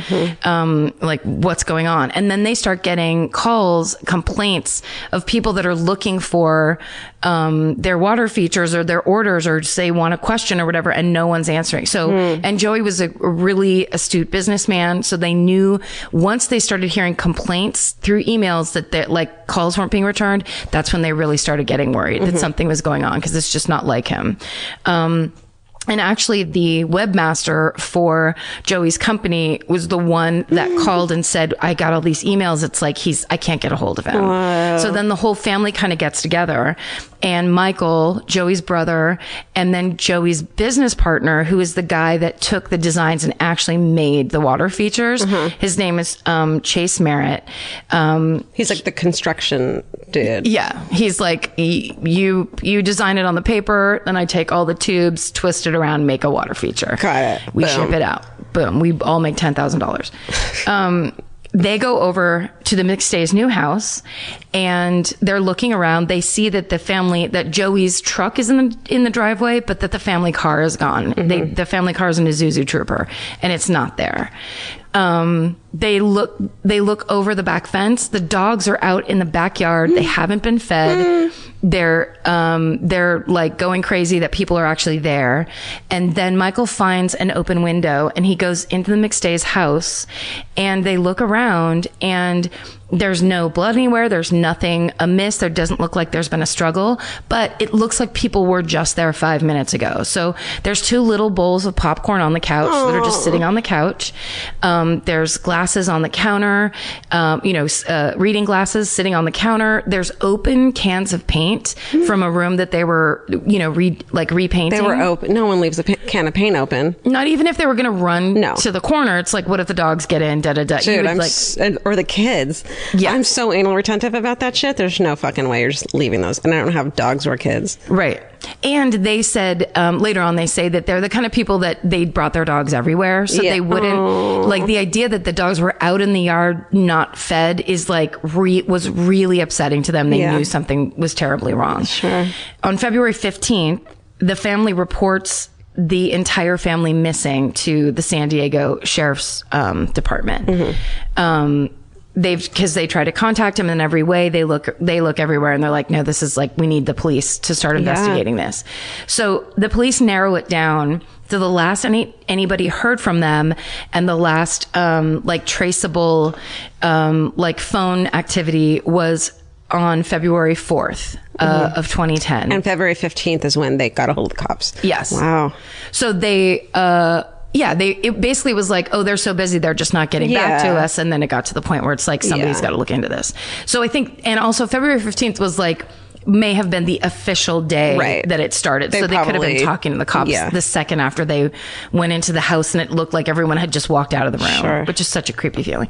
But anyway, um, so they see that. Uh, they that on uh, February 4th at 8:28 p.m. Um, a cell phone tower pinged Joseph's phone. He had uh, made a call to employee an employee in Rancho Cucamonga to talk about work, um, and then they find out that a neighbor their neighbor had a surveillance camera that caught the edge of the McStay's driveway, and so they have video footage of the Mix- McStay's Isuzu Trooper backing out of the driveway at 7:47 p.m. on the night of February 4th. Oh God, I forgot about that part. Yeah, but you can't see. So all you can see are the wheels going down a Yeah. driveway. You don't even see where the windows are on the car. It doesn't go up high enough. So you can't see who's in the car. Yeah. But you just see that the trooper is leaving the house. Um, and then uh, on February 8th, they find the family's 1996 Isuzu Trooper. Uh, it had been towed from a parking lot near San Ysidro, and the security guards later tell investigators it may have been parked there uh, sometime between 5:30 and uh, 5:30 p.m. and 7 p.m. And um, So then they start looking. It's basically a parking lot that's right next to the border. So then they start watching video footage because they're like, well, what if the family w- just went into Mexico and something happened? Because that's basically Yeah. what they're, the car being driven there tells them that. Yeah. So then they find What this, year is this again? I'm sorry. this was n- uh, 2010. Okay. So, um, so, and, and I know that for a fact. I should have questioned you. I guarantee it. I wrote the year down on every single one of these lines. No, so um so they start looking at video footage and they think they have found around eight o'clock on that night, they think they found it's like surveillance footage of people walking into Mexico from the California side into Mexico. And it's a family of four and it's a guy and a girl and then a, two little children. I have watched. I back then watched that video over and over and paused it and started it and paused it and it's just shadows. it's shadows. you and can't it's tell who it really is far and it's away. walking away so you don't see their faces but it looks like a husband and a wife and two little boys and it actually is probably It could be. I mean, like they were saying something where it's like both of the little boys had these hats on, Right. like beanies, and which is what those little boys did wear all the time. what do they call them and not the uh toques toques in Canada? yeah yeah, or like not in california Yes. beanies here but Bi- yeah, or you know, some just kind of a little hat. Yeah. But the thing is, lots of little kids wear Yeah. those. So it's it's that thing where it's But like what are the chances of that same night at that same time these- And- this happened? they look you know it's far away but it's like she's Age skinny. appropriate, it's yeah. all they they fit the body types all of it They do. so then the police find on um summer's computer in uh, looking into like from jan the beginning of january searches on do you need uh, passports to take children across the border into Mexico? And different questions like that about taking kids there. So then they were like, okay, maybe this, they've been planning some kind of escape. And that's where this part of the narrative comes in. Yeah. Um, and then the father says in the People magazine investigates, the father talks about how um, Joey, because he was doing so well in business and stuff, he ended up buying land in Belize Mm-hmm. because he had this retirement plan. He loved surfing and he loved the water. And so he had this land he was going to build like a house on in Belize for when they were done and they just wanted to go down and, you know, live the easy life. Well, he yeah, and he looked like the Margaritaville dude. Yes, he's very Sammy Hagar. He's guy. like a s- he's like a young Sammy Hagar. She's this like beautiful, like looks like she hang out at the beach all the time. Totally. She Yeah. has like share hair. yeah, they're both like surfy, s- chill out looking. The kids are like sweet young. so be- things. those little boys look like the cutest kids Yeah. and they- yeah it's just like a very beautiful It's a very Southern California family. so southern california Yeah. just kind of like we've and successful yeah, doing well uh, because they've worked hard. yeah Yeah. so then this idea that then seeding this concept in that they somehow were on the run or they were trying to get away from something or whatever then they start theorizing okay was the cartel involved in this water feature company Mm. where if they were sh- exporting Mm-hmm. that somehow they got they ran into like the wrong element exporting these water features into mexico or internationally or something where they're just trying to theorize of like why would you run with your whole family or why would you cross over into tijuana and just disappear like what could be happening Yeah. Um, it's like, it, I get it. It makes sense that that's one of the things you think about. Sure. Well, and I also think that sometimes those people come up with those theories because they're trying to think, how can this family still be alive? Right. Because the real, the underlying creepiness is you don't, e-, you want to go, there's got to be some other thing that's happening. here. Yeah. Um, on May 13th of 2010. So this is like, uh, you know, February, March, April, three months later, um, they're, they send investigators down to El Rosario, Mexico, because so a waiter sees, sees little kid, sees the birthmark and reports it that he think this is, this is the kid. Cause now their pictures are everywhere Yeah. and it's, and it's missing family. Yeah. There's no, uh, homicide element in, obviously in the beginning of this. It's like, have you seen this family? um, So it's Yeah. these, and also it seems like when those pictures of like, have you seen this family? They're, it immediately puts them in that they could be criminals. Yeah. Or there's something questionable about like, you know, Well, they're how does all Oh. a whole family disappear unless they're doing it on their own? unless they're It's not like a husband and wife or one Yes. or the other. It's changing like- their identity or whatever. It's like, yeah, they obviously You don't usually run away with a three year old and a five year old. Right. So, a bunch of they sent seven investigators down to look into this, um, but nothing, uh, nothing came of that. And then the brother Michael starts um, the Mc, find the McFay Mc uh, Stay family website, and um, it gets a bunch of attention. And they actually did an uh, they featured the story on America's Most Wanted, um, just saying this family has disappeared and nobody knows what's happening. Um, the problem is that the the family finds that in their personal bank accounts they have hundred thousand dollars. So they're like, why would you escape and leave behind a bunch And of it's money? not touched this whole time. It's just sitting in their bank account. I remember that amount being like, like if they left ten thousand dollars and didn't touch it, it'd be like they're, you know, okay, like you, if you're trying to make it seem like you didn't run away, but you left that Right. hundred thousand fucking dollars. why wouldn't you bring that if you're on the run and Right. you're never coming back? Yeah. It doesn't make sense. It's so much money. um, then uh, they also find that Summer had um, in her email, the family starts going through the email, uh, their personal email, and finds. Um, that her abusive ex was a guy named Vic Johansson. She hadn't spoken him, to him in five years. And actually, she was like the bad, that was the bad relationship she was coming out of when she met Joey. And they were like, and he like turned her life around and it was suddenly like, I believe in love again type of thing. So they find an email from that guy they hadn't spoken in five years and the email was they didn't like like the tone of it or the sound of it so suddenly they're like where's this guy Yeah. so they start looking into vic johansson and it turned out in the time that they had uh, broken up he'd been arrested twice once was for threatening to kill his neighbors and claiming that he was a um a marine who was trained in like killing people and so like i'm coming for you he was arrested for that then the other time and more recently he was arrested because he was refused to leave a bar that joey's store was it was next to joe's joey's store What? and so they were like, and then they find out that that Vic Johansson lives in an apartment two miles away from Joey and Summer's old apartment. Oh shit! So they're like, oh, this guy's in the mix, and nobody knew it For sure. or understood it. Um, uh, but then Vic knows that he's going to be su- suspect, and so he calls the police preemptively Yeah. and says. I understand they're missing. I just want to let you know this is where I was. Yeah. Uh, here's all the people that can prove it, and it all proves out. So he has an alibi um, that seems to be solid. Mm-hmm. Um, by August of 2010, the beginning of August of 2010, the family just starts taking um, all the McStay's stuff out of their house. Mm. Um, and then uh, they see that.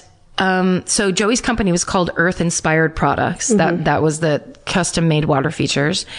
Um, they see that the company is for sale for a million dollars, and the CEO listed is Dan Kavanaugh, the webmaster shut the fuck up. who had set up the email when the company first started. I'm not sorry, the website, not the email.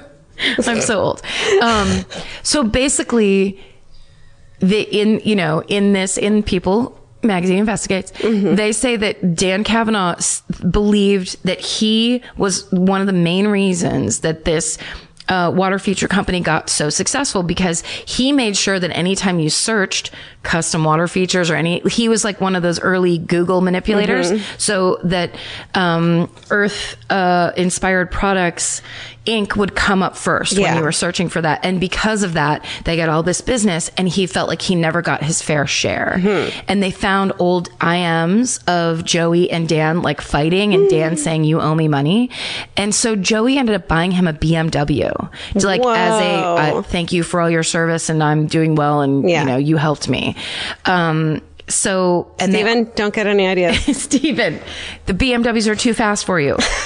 um, Get your he's go-kart. Nodding yes.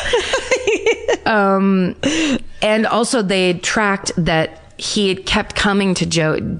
This webmaster kept coming to Joey and being like, "Lend me fifty bucks, lend me hundred bucks, lend me two hundred bucks." So that you know they were like really starting to look at that guy, and then he was like, I was on a surfing trip. What when that family disappeared? you can Mm, Likely look it up. story. Well, they, you know, it was the truth. Oh. But I think it's insane that he tried to fucking sell that company with himself as the CEO. like, Sure, Dude. What an idiot. what are you doing? red flag? And also, the case is still open. Like, y- y- why would you Yeah. put yourself out there? So, um, anyway, that basically all of those leads go cold. The whole case goes cold for three years. Then on April 9th, 2013, oh my god. um, basically because of that surveillance video, Yeah. With the, one which one? The at at um sorry at the border, border. Uh-huh. uh, with the family grainy from the back uh, saying it's them. Yeah. The San Diego Sheriff's Department investigators announced that the Mis- McStay family left for Mexico voluntarily. they're like done. Yes. though. So they come out and they're just basically like, look, they're gone and we don't know what happened. Say And goodbye, They're, goodbye. Oh, They just went to Mexico. Shit. So Oh, how frustrating for the family. It's terrible. And also, so this is April of 2013. In November of 2013, April to November. Got it. right? I'm a, there. A solid six months. Okay. Or so. Um, I don't know math. I mean, it- we could just pause it and add it up, but well, Why would we? so It's not this pod. This isn't a maths podcast. British math. this isn't an accounting podcast. for fuck's sake, this is not a calendar podcast. Clearly, on November 11th, 2013. Okay. There's a guy riding in the desert, the Mojave Desert. He's riding a motocross area. Best, it's your new boyfriend. It's Jimmy Buttons. He's just he wants Jimmy to get back Buttons. on the bike and just kind of experience the old times. Sure. Um, he's out there and he hits his tire hits something weird. He goes back. No. It's a human skull. No. Yes. He calls 911. I'm pretty sure it's the real call that was on People Magazine. Shut up. What does he Investigates. say? What does he say? He just goes, "Yeah, um, I'm running my motorcycle out here back behind the dump, and uh, I think I just found a human skull." Holy like he just sounds like the most bummed out motocross guy of all Oh, I time. just wanted to fucking pop some wheelies. yeah, I'm just trying to have fun like a kid because you know how hard life can be sometimes. and um, I found a I skull. bought, I saved some money and I bought this thing for myself because it brings me joy and it's Yeah. the only thing I have that And, brings uh, me joy left. And of course, death is around every corner. Sure, and uh, we all know that. So can I get some help out here? So I found a skull. oh. the poor Jimmy. But now here's the thing. Okay. Jimmy Buttons, XOXO. Um, the San Bernardino Sheriff's Office takes over because Uh-huh. it's up. It's the the where that skull is found is up in the desert, and it's not in it like it's not San Diego Sheriff's office anymore. different place. And so San it's two separate counties. Two different places. So San Bernardino's like, yeah, we got this. Everybody else can back it. Mm-hmm. Yeah, you remember San Diego? How you were like, no, they walked away. They walked into San Diego, Tijuana. San Bernardino's like, uh, Yeah, they're like, so we're on this, and they send um, forensic investigators to the to the site, including an anthropologist. Nice. And they work all night and into the morning, and then the next day, November fifteenth, San Bernardino County Sheriff John McMahon identifies the bodies found as Joseph Summer, Joseph, and Gianni Mixday. The whole fucking family's been murdered Mm. how did they know it was them when they were digging? because they the bo- lots of bones were broken, but they had the dental records, and the dental records identified everybody. Oh, But they uh, wouldn't know to check the dental records until they knew how, what to check them against. yeah, because there's two adult bodies And two children. and two child bodies. Oh, God. And two separate graves. Oh, so tell me what happened. So awful. Okay, so the family's house has been sold. There's a new family living in the house. So the San Ber- Bernardino uh, County sheriffs want to go back in, but then they're like, but anything that could have been in here that could Uh-huh. have possibly been a clue is gone.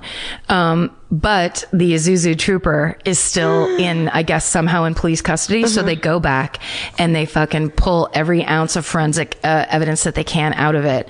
And what they find Mm. is there is trace evidence of Joey's business partner, Chase Merritt, in the fucking Azuzu trooper.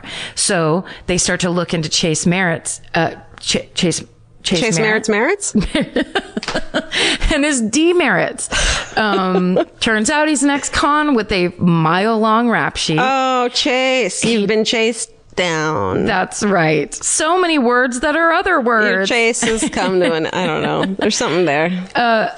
so he had served time for burglary, grand theft, receiving stolen property, and he also had a gambling problem. So uh, as Joey's company was getting more and more successful, he was borrowing larger and larger sums of money from Joey. And by 2010, uh, Chase Merritt owed Joey over $30,000. Holy shit. Yes. And when Summer found out that amount that, that he owed, she was like, what the fuck are you doing? Like that you, that's too much money to Yeah. lend somebody and that's crazy. Yeah. And I think he, ha- I think Joey was in that position where he had all the success and all this like money and everything was going great. So all the people that ha- that came and were like, yeah, well, you owe me because da da da. He'd be like, sure, here, Yeah. how much do you need? And was really generous and just wanted everyone to be like happy, like he was. Um, Mm-hmm. and it was like he's grateful for everything he has, and so he's making Yeah. sure he's paying it for paying it to people who helped him get Right, there. exactly. And Chase Merritt's there going, Well, I'm your I'm your business partner and I'm your Right. guy and I just have this little please hold me over for a little while. I just need ten thousand Yeah. dollars.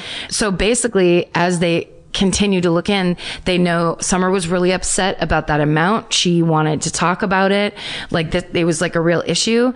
Um then they look at Chase Merritt's phone records, and on the night the McStay family went missing, um, his cell phone was shown being used right near where the bodies were found. And they found out that Merritt's sister lived close to that location as well. They had grown up. It was, I think, near Victorville. It was like Mojave Desert somewhere.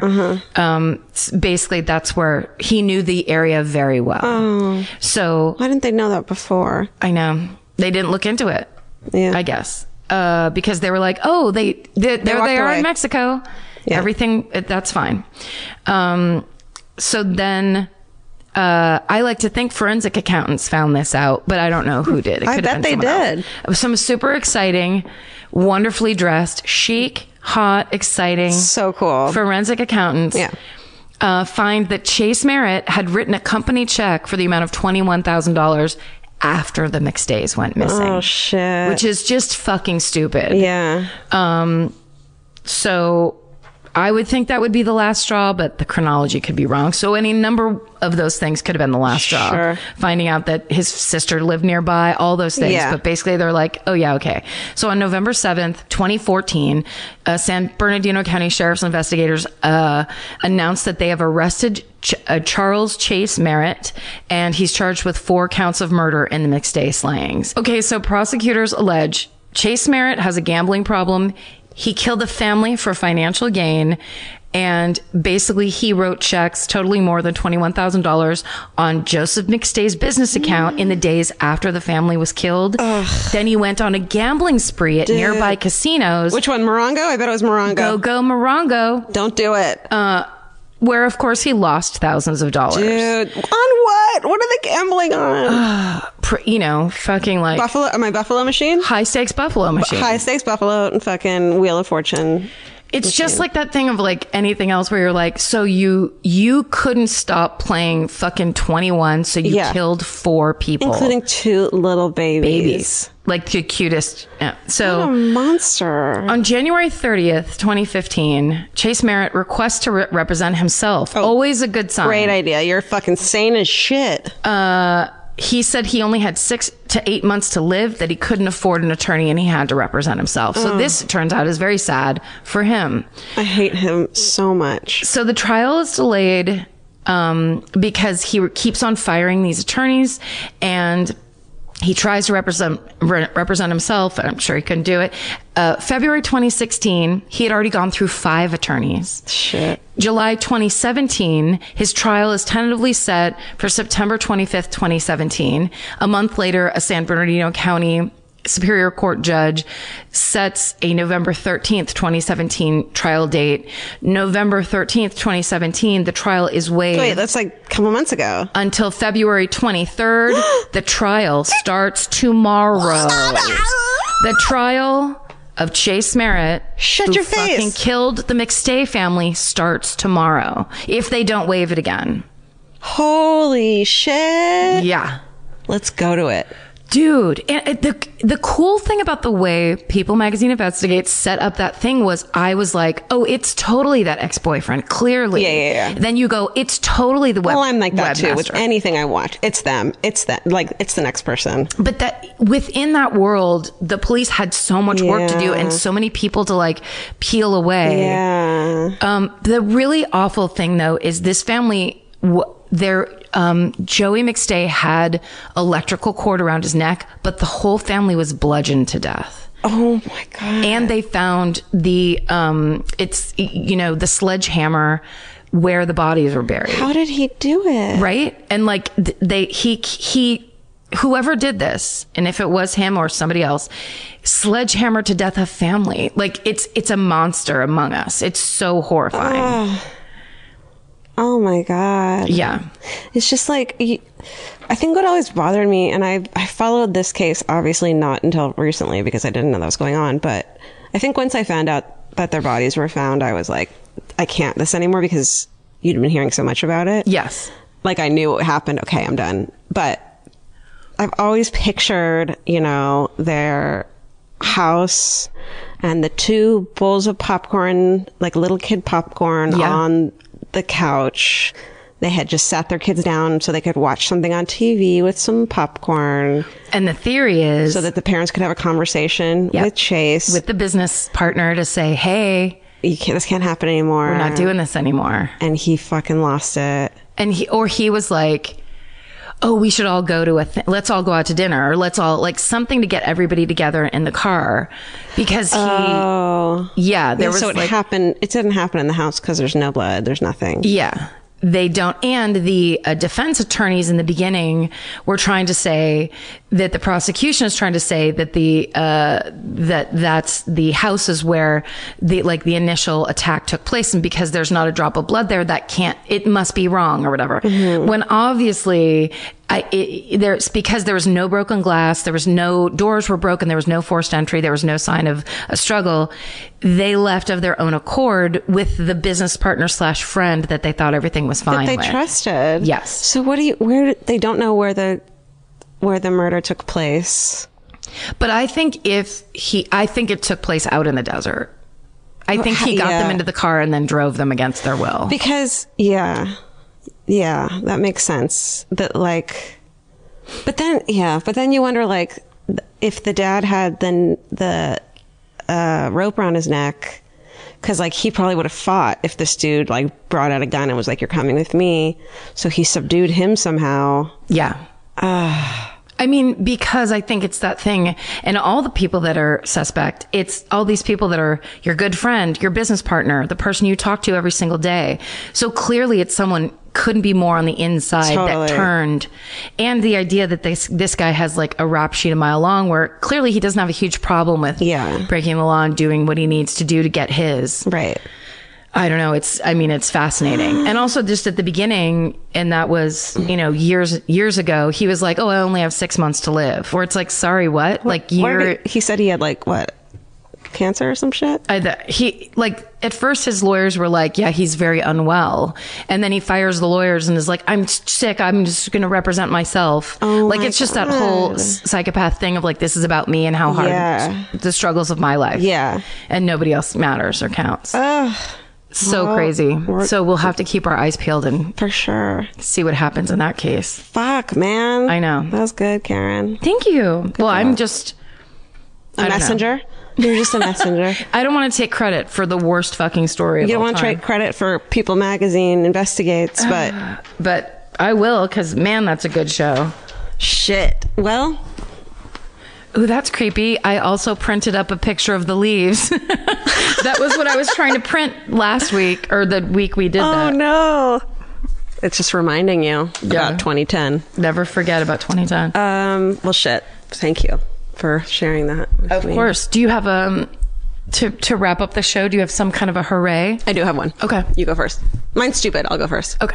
The other night I couldn't sleep. I was laying in bed thinking about the hometown murders and how crazy they've become. And I thought of another one that I want people to send in. So this is just a random. I would. I want to hear this now. Okay. Okay. This is my hooray. Great. I want people to send me, not me. I want people to send us at my favorite murder at Gmail stories of how they found out after like grandpa died, we went through the fucking basement. Yes. And that's how we learned. So there's this article in Vice that I recently reread called My Grandmother the Poisoner by John Reed that I say everyone needs to read, but like one of those, yeah, we realized my grandma might be poisoning all of us, but we just acted like it was normal and like don't eat grandma's food. But it's a really great article. What the fuck? Yeah. So it's one of those what the fucks. How did we not know? We found out this after. I want those. Those are our new hometowns that I want. Please. Right? And if anything involves an attic. An attic. Uh, we were going through a thing and we found out. Yes. Dot dot dot. And a trunk, microfiche, whatever it is, bottom Anything. drawers. Yeah. Even if it's like, and it doesn't have to be like murder. I'm just talking about like weird shit. Like we didn't realize this about my mom until or whatever the fuck. Yes. Yeah. That's great. I, I love want that. those. It's, that's a great idea. Okay. Um, I was going to say th- this, my hooray for this week is these fucking kids from that high school in Florida who are standing up and fucking taking the mic away from these inept fucking leaders of this country and the rotten, shitty, toxic adults that are so fucking greedy that they don't care about human life anymore and they are taking it back. I am so proud that the way they're handling themselves. And I just want to say to all these kids that are watching other kids be this empowered and just know y- this is the world needs you so bad right now because these adults have gone insane and you are the voice of reason. And anyone trying to tell you you c- you you can't talk or you're being over emotional, you don't have to listen to any of those old fucks at all and you can do you're not over emotional. Your opinion matters more than other people's because once you stand on the other side of a fucking AR 15 and almost die in your high school, you get to say what you think about gun control and your opinion matters. And you have to you don't be stopped by fucking closed doors of senators and governors. Don't be stopped by internet trolls. Don't fucking fall for any of that shit and do what you know is right because those old fucks are uh, uh, they're locked up in greed and they're locked up in fucking shitty like they don't even know what they're they've gone insane truly and we need you so badly right now so congratulations and i'm so sorry but also fuck yeah like rise up children Yes, and I and even the, even the people who the, the teenagers who you haven't had a shooting at your school yet.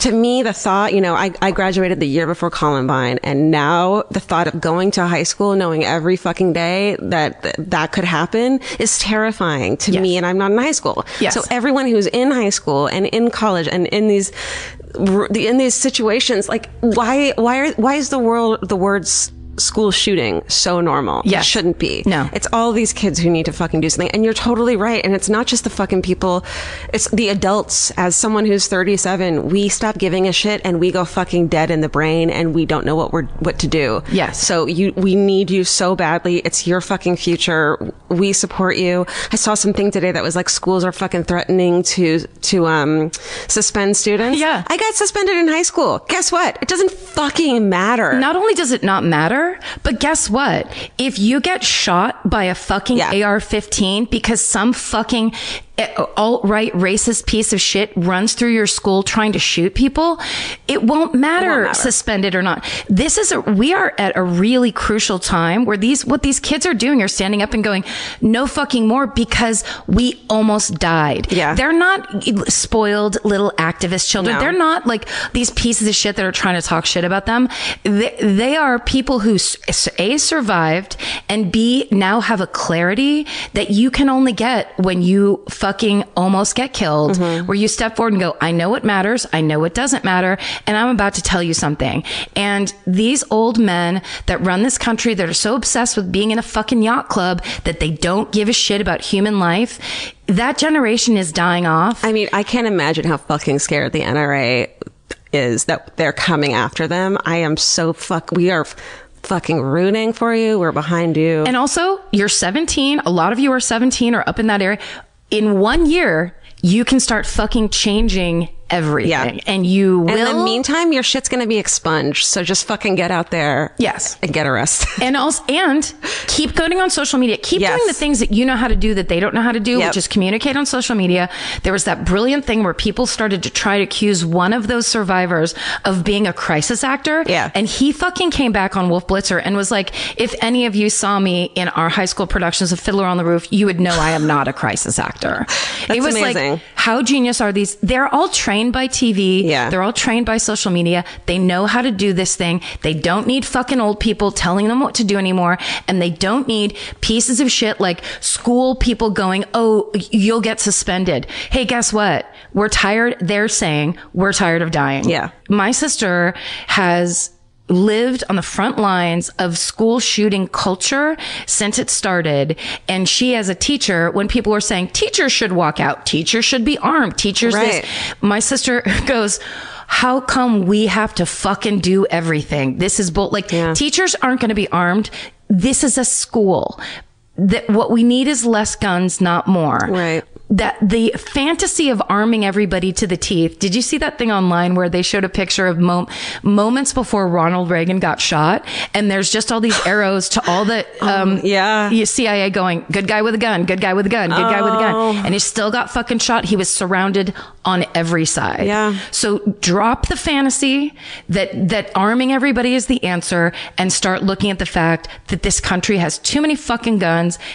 D- What, And- wait, why am and- I saying anything? Let the and- children listen to them. We're not, and the thing too, and I've gotten in a loud fight with my mom in a fucking fancy pizza restaurant about this, is we're not trying to take away fucking this guy Eric's fucking gun, his his fucking twenty two. Have it, fine. Right. Basic fucking regulations, especially on automatic fucking rifles Yes. and automatic weapons and fucking, you know, army grade fucking uh, assault. Assault rifles weapons, yes. and we- it's just basic fucking regulations in the same way driver's license do, in the same way you and I would have to fucking have if we wanted to get an abortion. Right. Or we wanted to get birth control. Yeah. Like we, you know, like what the fuck is the difference? Yeah. And it's the fine. difference is it's the big, big money and Lots it's- of money. You've been fucking brainwashed. Yes. And if you're not on the side of fucking, t- of protecting children, then you're on the wrong side and you need to fucking know that. Yes. And that idea, the threat of they're coming for our guns is like an NRA based fantasy of this government takeover. Like your boy's in office. Yeah. Uh, uh, Like that you can let go of, they were saying if we just got rid of 100,000 guns, there would still be 300,000 in the mix. Like this is a, it's, uh, It's a a crisis. It's a fucking crisis. It's I'm a real so- crisis. w- I've been worrying about it and worrying about it, and to see fucking teenagers actually doing something about it is is uh, it's it's overwhelming to me to see it happening and someone doing something about it. And I and all all we can do is say that we support it 100. percent please keep please keep going and please know that you the fight that, and they know I, none of this needs to be said to them Right, That's but the we're best talking part. also to you know not teenagers Yes. who support it as well. And Exactly. what we can do is Is just like- is get behind it. as we said, as James Patterson said, murder is forever. You fucking lose your 14 year old in a school shooting. The fucking end. Look around your house, look around your family and say, who am I willing to lose so that somebody else can have a gun? Because I bet you that answer is fucking nobody. Right. But, but it's totally fine for these other families to lose g- babies, to lose children in the hallway of their high school. That is bullshit. We need to start golden ruling some shit in this country. We need to take back this, like, I got mine too bad for your family. Like, and guess what? These kids are the ones that are going to do it. And know. it's fucking I'm in, electrifying. I'm in awe. I'm in fucking awe of these kids. God bless. God Bless them. Stay sexy. And don't get murdered. Goodbye. Goodbye. Elvis, you want cookie? Good boy. Good boy.